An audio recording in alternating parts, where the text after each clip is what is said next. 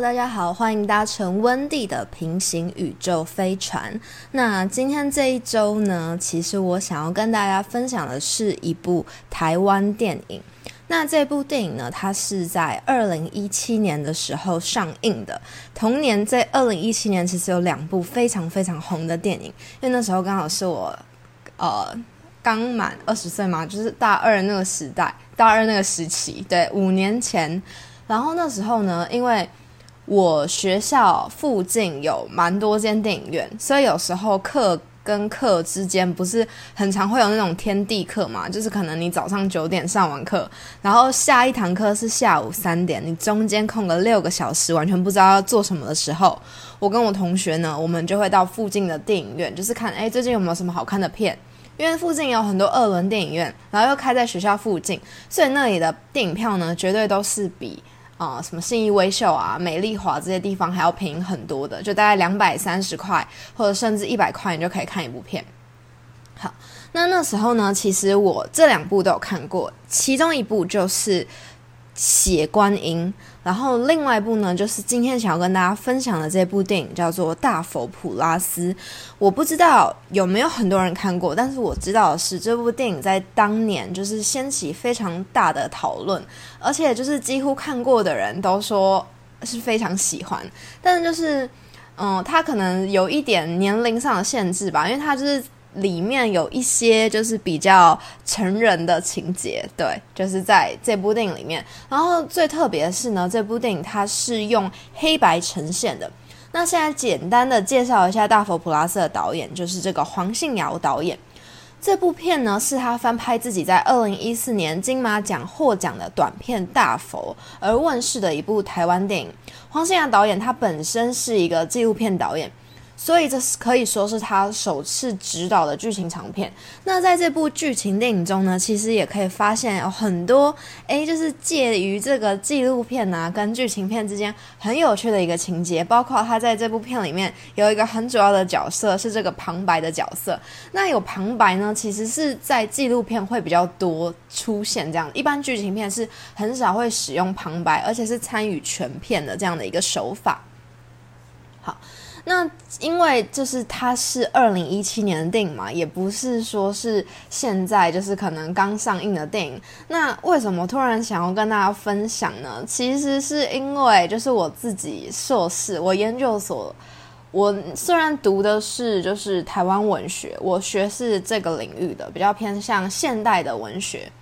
但是呢，因为我本身大学的时候我是念广电系，所以我就就算到了这个硕士班之后，我还是比较多是去针对台湾电影去进行一个呃论述，或者是去进行一些分析。那也是在硕士班的时候，我才可以就是去把我大学一些喜欢的电影就是拿过来，然后可能呢可以跟一些理论或者是一些我觉得很有趣的东西去进行一个对话。那大佛普拉斯呢？其实它本来应该是，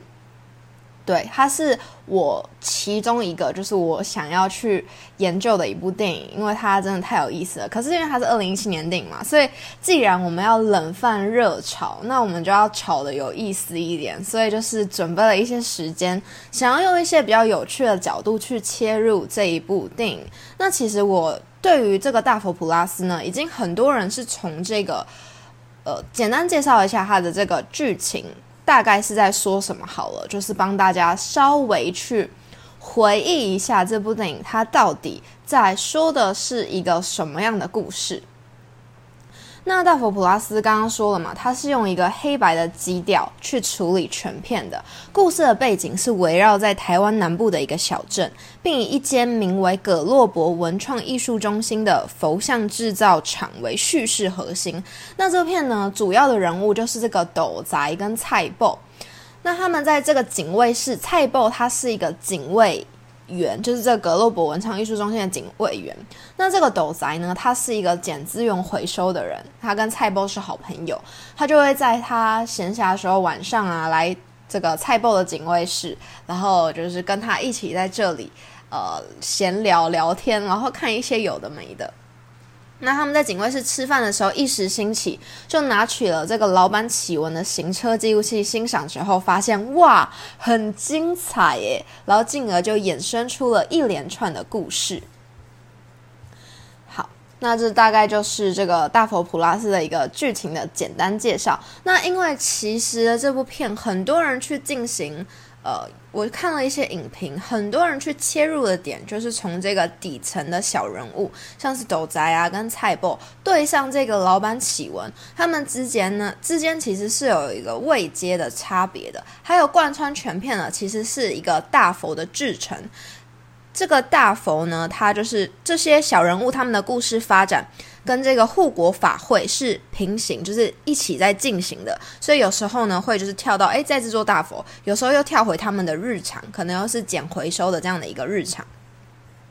那我今天想要去进行的，其实也是关于这个权力位阶的一个解读。可是呢，我们从这个监视跟被监视，就是监视别人的那一方，往往他是握有权力的；那被监视的这一方呢，他的就是。呃，权力它其实就是是在被观察的嘛，所以就可以说这个时候的权力位阶其实有产生一个小小的翻转，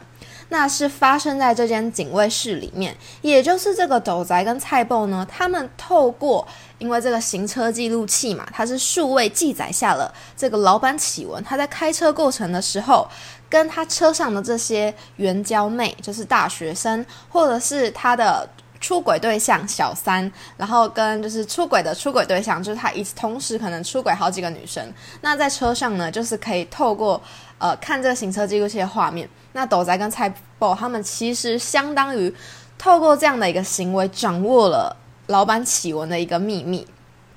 那甚至发现。在最后，这个行车记录器其实记录下来了老板启文他行凶的一个过程嘛，就是他最后杀了这个小三，就是一直去勒索他的这个小三叶女士，然后把叶女士的尸体藏在了大佛的身体里面。那是透过这个行车记录器来告诉这个斗宅跟菜报的。那今天这集呢，一样想要从这个阶级的角度去进行切入。就像我刚刚说的，就是这部电影呢，其实你在网络上可以看到非常非常多的一些影评，他就是关注到这个有钱人的世界，它好像就是彩色的，就是像启文的行车记录器一样，看出去就是彩色的。然后这个斗宅跟菜报在看行车记录器的时候，他们也就是。用一个很酷手，就是导演玩了一个很酷手的梗，就是让这些演员，就是感觉好像这些角色都知道他们身处的世界是黑白的，就是穷人的世界是黑白的嘛，有钱人的世界是彩色的，这就是一个很明显的阶级，是这个底层呢小人物跟这个就是老板企文之间的一个阶级啊，还有社经地位的一个落差。那今天同样想要从阶级的角度去进行，就是呃。讨论《大佛普拉斯》这部电影，可是我觉得呢，它存在在这部电影里面的阶级，它不只不仅仅是这个身份地位，不只是这个就是财力，还有性别，然后国族。国族是什么呢？其实国族它有一个部分可以反映在，嗯，我觉得它里面有一个，我自己看的时候，我觉得它有一个全球在地化的这个想望，这个可能性，因为在这个。葛洛伯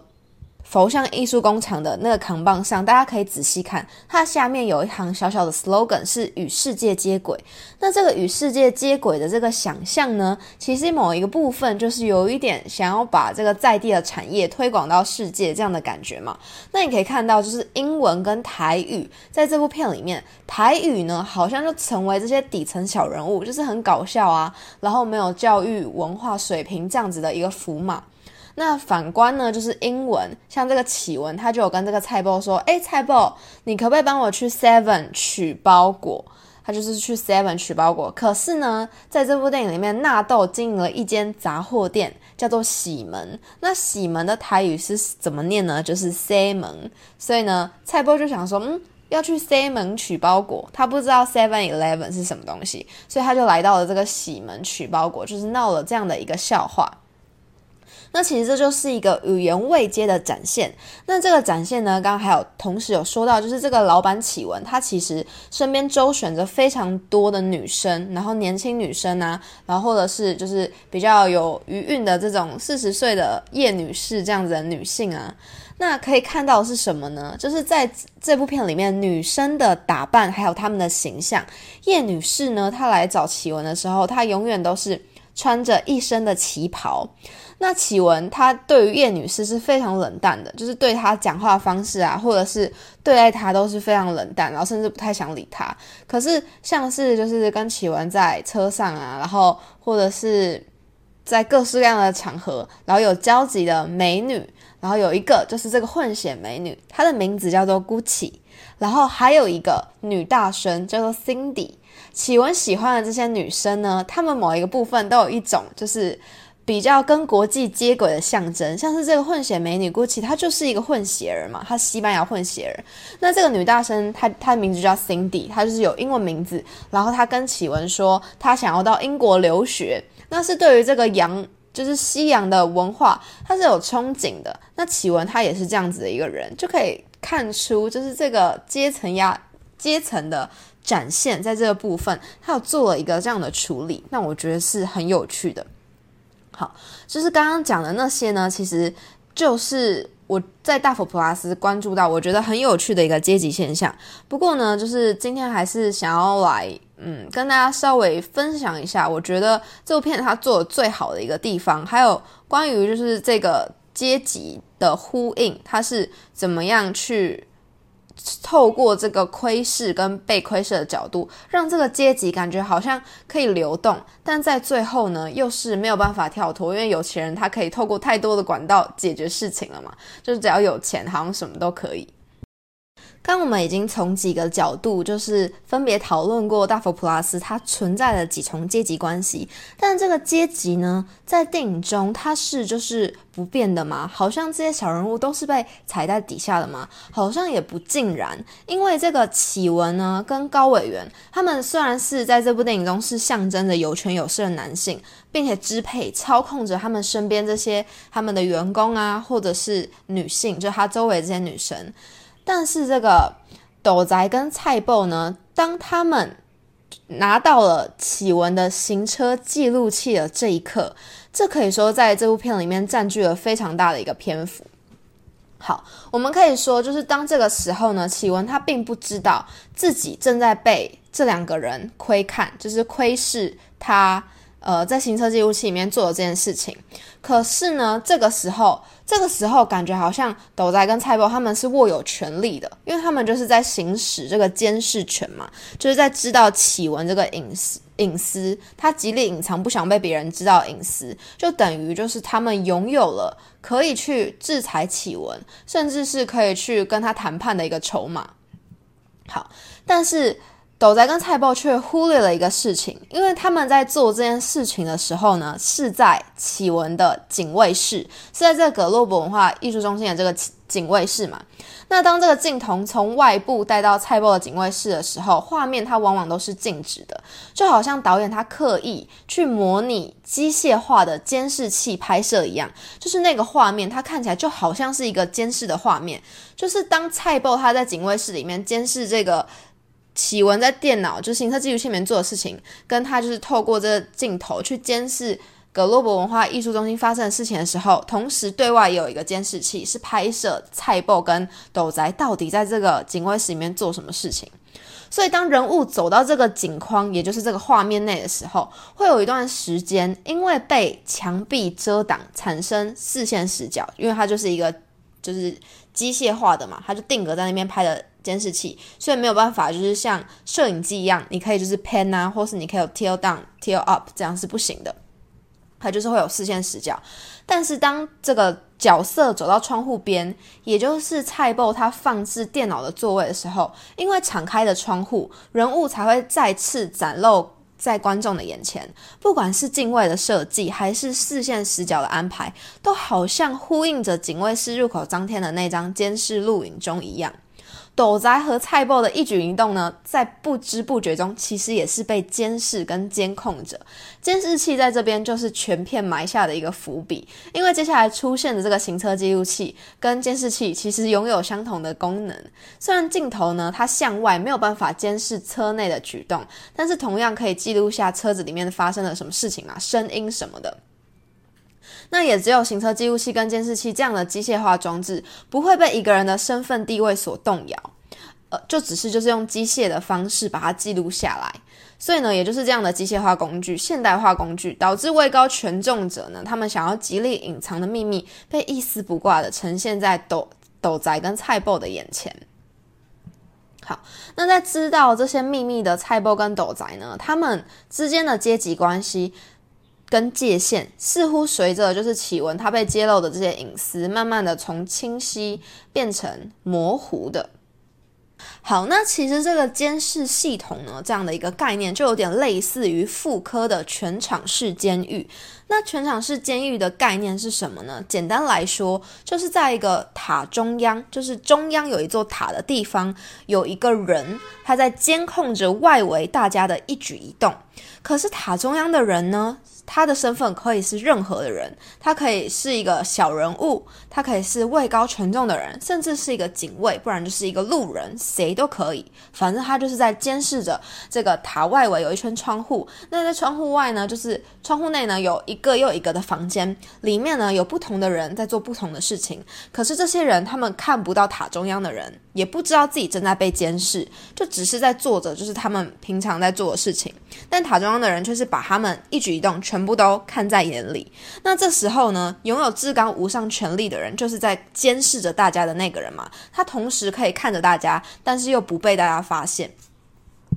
所以这有就有点类似于这个斗宅跟蔡伯他们在警卫室里面观赏行车记录器这件事情。他们以为他们自己偷偷摸摸的，好像就是这个塔中央的人在监视着启文。但是呢，实则其实是不然的嘛。就是启文他完全。可以知道这件事情，为什么呢？因为就是我们刚刚讲到的这个警卫室的布局，它其实也是一个全场式监狱的概念，只是斗仔跟蔡豹他们同样也不知道自己身处其中，所以呢，就等于当他们在观看启文的行车记录器的时候，好像会有一种啊，他们知道老板的秘密了，就是他们握有启文的把柄的感觉。但他们在做这件事情的同时，其实启文也是同步知道的，为什么呢？刚刚不是有说过，那个像是监视器一般的镜头，它是拍摄得到，就是蔡报警卫室的窗户的。那他们在这个窗户的正前方，就是摆了一台电脑。那从这个画面看过去呢，其实只能看到就是电脑的背部嘛，看不到荧幕显示了什么。可是有趣的地方，就是在斗宅跟蔡报的身后有一面镜子，大家可以仔细的回去看大佛普拉斯，就是。在这个警卫室，斗仔跟菜炮正后方有一个水果的日历，还有旁边就是一面镜子。那刚刚的那个监视器的那个画面呢，其实拍过去的话，虽然只看得到电脑背面，但它却可以透过镜子反射出来，诶，他们电脑里面在看什么东西。所以呢，斗仔跟菜豹他们在警卫室里面做了什么，其实启文他是知道的。甚至在后来，启文当启文知道了这个斗宅跟蔡豹知道自己的秘密的时候，他反而就是拿着这个筹码去跟蔡豹谈判。那这时候蔡豹他就等于什么都没有了嘛，因为他只是知道启文的秘密，但是他是一个没有权没有势的人。可是启文呢，他为了保护他的秘密，同时他又知道了斗宅跟蔡豹他们知道了他的秘密，对，就是有点绕口令。但是因为启文他拥有更多的筹码，所以他让蔡豹闭嘴，然后甚至杀了斗宅，就是。他没有明显演出来，但是斗仔在这部片最后他是被撞死的，而且是酒驾。但是蔡豹就说斗仔从来都不会喝酒，所以这就是一个嗯双重的监视，然后在这个大佛普拉斯里面做了一个呈现。可是，在最后呢，有一个非常有趣的翻转，然后跟我觉得他的这个镜头啊，还有整个嗯场景的布置是非常有水准的，就是这部电影真的是非常的厉害。刚刚有说过，就是贯穿全片的是这个护国法会。护国法会它是一直在推进的事情，就是在做这个佛像。那斗宅跟蔡豹他们在行车记录器里面知道启文的秘密是什么呢？是这个启文他杀害了叶女士，并且把叶女士的尸体藏在了大佛的身体里面。最后镜头就是画面呢，在要结尾的时候是收束在这个护国法会的会场。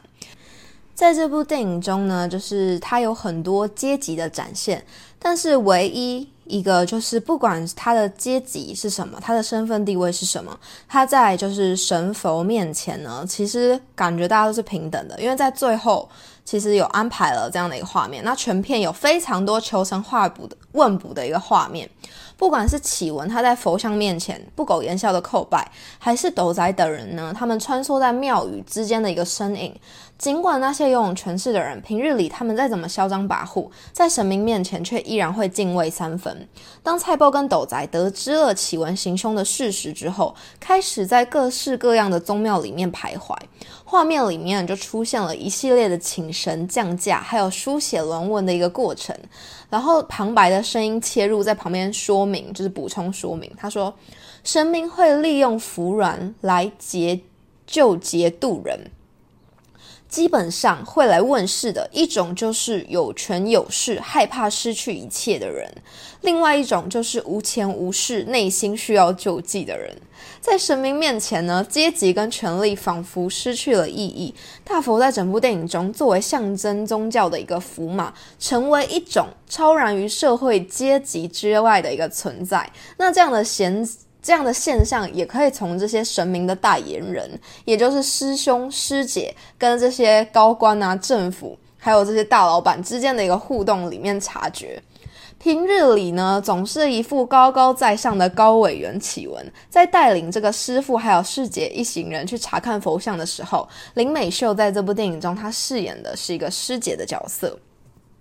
那他看到这个大佛的时候，其实他是有非常多的意见，他对这个大佛有很多的不满，但是他在每一句批评后面都加上一句阿弥陀佛，就是想说，哎，可是这个大佛他的眼睛垂垂的，看起来好像在睡觉啦。阿弥陀佛，阿弥陀佛，就只是觉得好像怎样可以再更好啊，就是阿弥陀佛。就他每一句话的后面都会加一句阿弥陀佛，使得高委员呢不得不好声好气的去回应师姐的一个批评。那从来回切换就是特写这个师姐跟高委员的面部表情的镜头可以发现，两人脸上的笑容呢，在这一来一往的阿弥陀佛间渐渐的变得僵硬，却依然就是皮笑肉不笑的相互攻防。林美修饰演的这个师姐角色，在这部电影里面，她就是一个非常特别跟有趣的存在。在刚前面的一些讨论中，可以看出电影中的女性角色，她大多是依附于这些有权势的男性的，他们必须攀附在这些男生周边呢，才能够获得经济跟阶级上的提升。除了这个，就是行鱼水之欢啊等等这些事情，这些女生角色呢，她们很少有发言的机会，也导致他们在整部电影中的形象很扁平。就是《大佛普拉斯》，它是一个非常男性的电影，我自己觉得。对，就是她女性角色都是很扁平的。可是呢，林美秀她饰演的师姐，她却跳脱了这样的一个性别阶级的框架，用师姐的身份跟这个高委员他们一来一往的来回争论。对于女性呢，她们就是因为从事宗教活动而达到阶级翻转的一些现象，其实呢也有很多的这样的一个讨论，就是可能这些女生呢，她们原本出生的家庭背景啊，社会教育。都不能够提供他们很好的在社会上立足的能力跟阶级，更不用说社会成就了。可是当他们就是进入到这个宗教，成为这种呃师姐或者是修行的人，他们就可以去打破一些固有的阶级结构，然后是透过参与宗教活动来获得这种宗教身份上或是阶级身份上地位上的一个转变。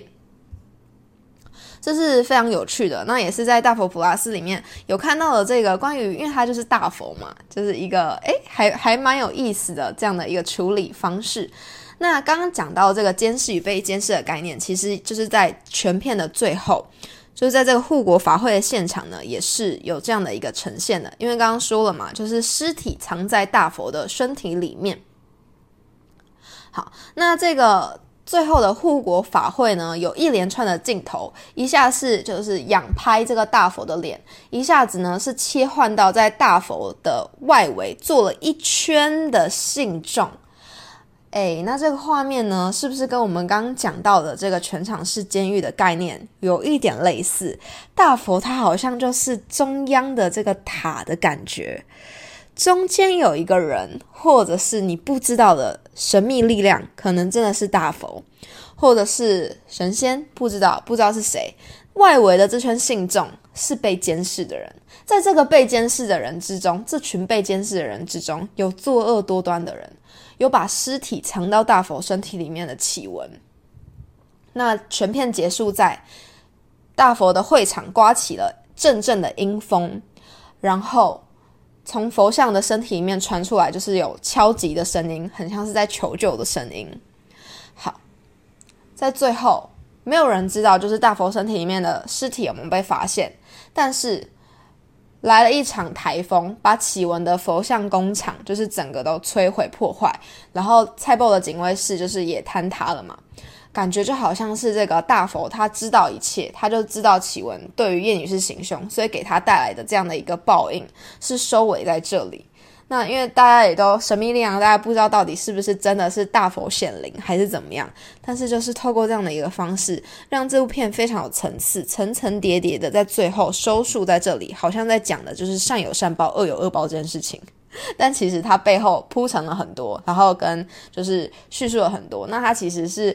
站在小人物的视角去观看很多事情，那同时这个小人物他们也是被观看的。那我觉得这个一来一往的攻防之间呢，是大佛普拉斯他处理的非常有层次，然后是真的是可以让他成为很经典的台湾电影、很经典的国片的一部片。那因为我知道很多人其实是不喜欢看国片的，包括我我妹。然后对，所以我就觉得，如果真的你觉得好像。想要看国片，但是你不知道可以看什么，然后因为平常也都没有在接触的话，我觉得《大佛普拉斯》是一部很经典的电影。但我觉得《血观音》也很好看。二零一七年出现这两部片，这真的都是很神很神的国片。那那时候我看的时候，就两部都很喜欢。所以大家如果就是有想要看国片啊，就是想要看哎台湾有什么样好电影的话，我觉得《大佛普拉斯》是一个还不错的选择。但是前提就是它是十八，一定是十八岁以上才可以看的片。对，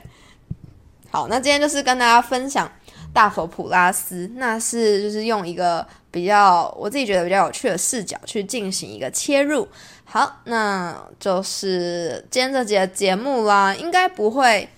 太沉重吧？我就是怕会不会会分析的太沉闷，然后大家听不下去。好。那如果真的就是你觉得诶有点听不懂我在讲什么的话，你也可以去看看电影，因为刚刚讲了很多电影里面的画面跟情节。那有看过电影的人应该会觉得很熟悉。那今天就是提供一个不同的切入视角，跟大家去分析台湾这部很好看的国片《大佛普拉斯》。那也希望就是导演之后会有越来越多，因为他最近又诶不是最近啊，前阵子又有一部那个电影。黄先尧导演，好，那这就是本集的节目内容啦，感谢你的搭乘，那我们就下周再见喽，拜拜。